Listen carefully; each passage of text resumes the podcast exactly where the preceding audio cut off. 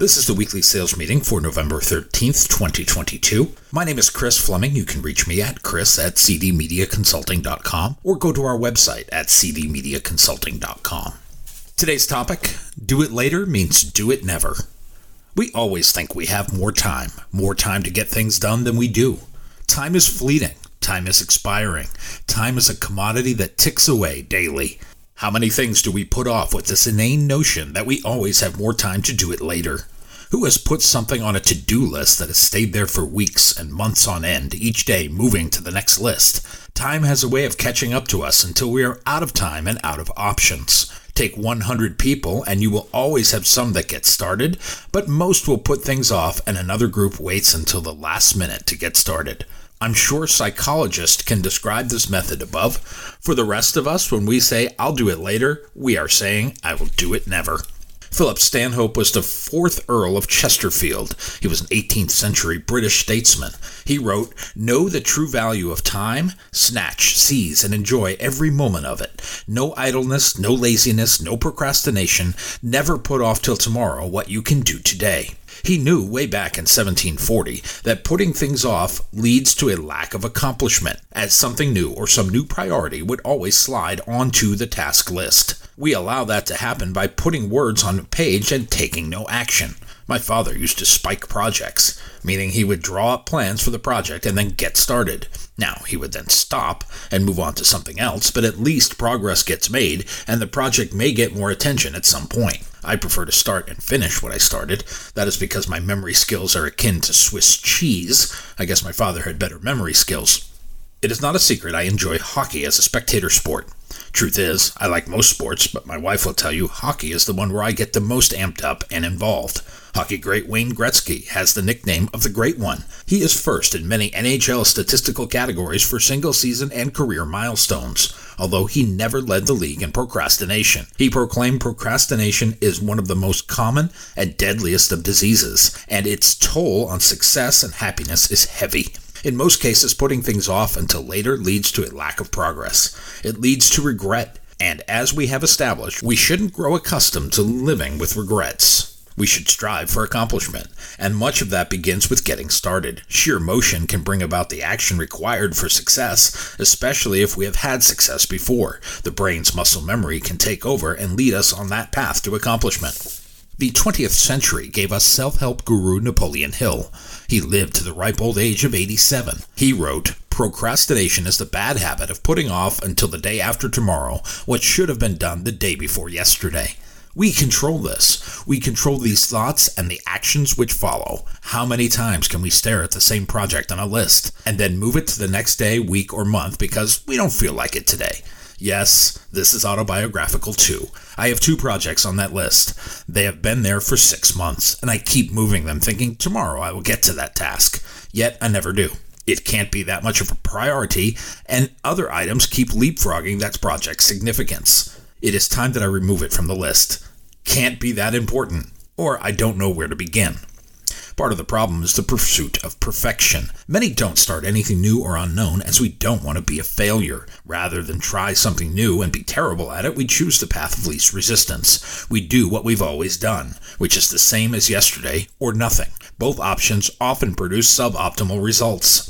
Jen Sincero is a writer and success coach. She says perfectionism and procrastination have such a fine line. You say, Well, I want it to be good, I want it to be perfect, but what you're really doing is not doing your work. You're putting off showing up and being visible because you're going to be judged and it might suck. The human brain is designed to protect us from such failures. It fills our active thought process with negativity, fear, and loathing. It gives us enough self doubt so that not starting seems better than the alternative reality we have conjured up in our minds. That is the major difference between professionals and amateurs, the difference between average and excellence. Which would you rather be? The historical fiction writer Steven Pressfield has many credits to his name. This includes 1995's The Legend of Bagger Vance. It was later turned into a movie of the same name, starring that guy who slapped Chris Rock. He also wrote nonfiction works such as 2012's Turning Pro.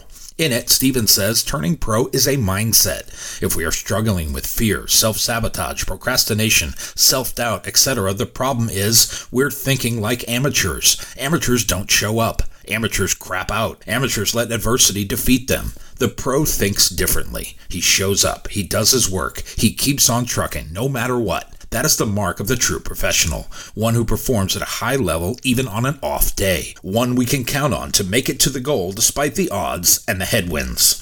When we put things off, we make a conscious choice. We deprioritize that which we don't comprehend or find uninspiring. We often sprint towards the shiny new toy, but back off when we find out it is work. Acclaimed entrepreneur Jim Rohn says if you really want something, you will find a way. If you don't, you will find an excuse. And we often find excuses about why we will not, do not, or cannot. Why would we do this if these are the requirements of the job? Is it because we love to invest in self sabotage? That cannot be it. It may be more strange internal wiring, one that requires a nudge to get started. Many times that nudge comes from the external, not the internal.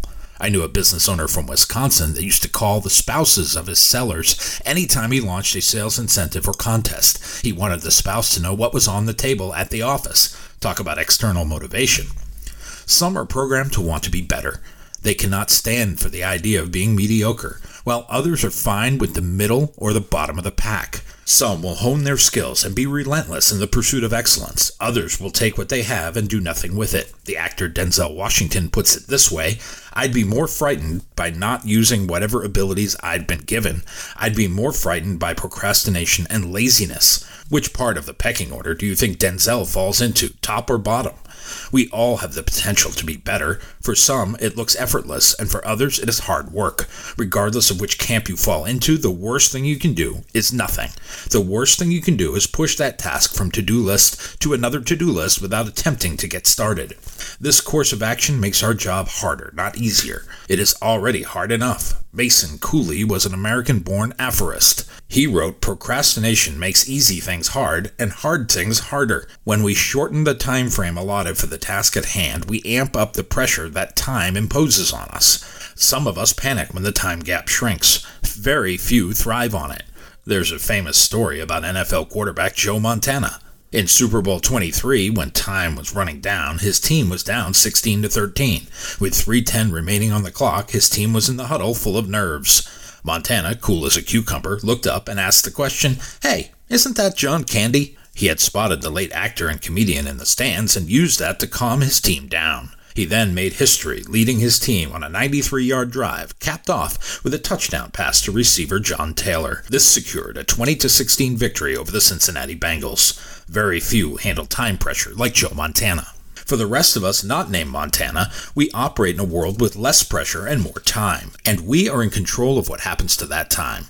We can be excellent stewards of that time, or we can squander it. We can rank our tasks and match that with our time, or we can wait and put things off until tomorrow. The 17th century English poet Edward Young wrote it this way He claimed procrastination is the thief of time. He is not wrong. Most of our time based problems are self inflicted. As we create our list for the month, week, and day, we put things on them that limit chances for completion either because we are uneducated about the how to, unmotivated by the significance, or unfulfilled by the outcome. Either way, we are responsible for what happens next. Before you place that next task on your to do list, think about what happens next. As a friend once said to me, how does that help you sell more? Ask that qualifying question before placing a task on your list that moves you further away from your goal. If all you do is place an item on a list and keep moving it up the road, your to do later list becomes your to do never list. My new book, You Can't Lead from the Back of the Room, Nor Should You, is now available on Audible as an audiobook download. If you've liked what you've heard here today, please consider downloading a copy or two. You can always send one to a friend. You can go to cdmediaconsulting.com right now and follow the instructions.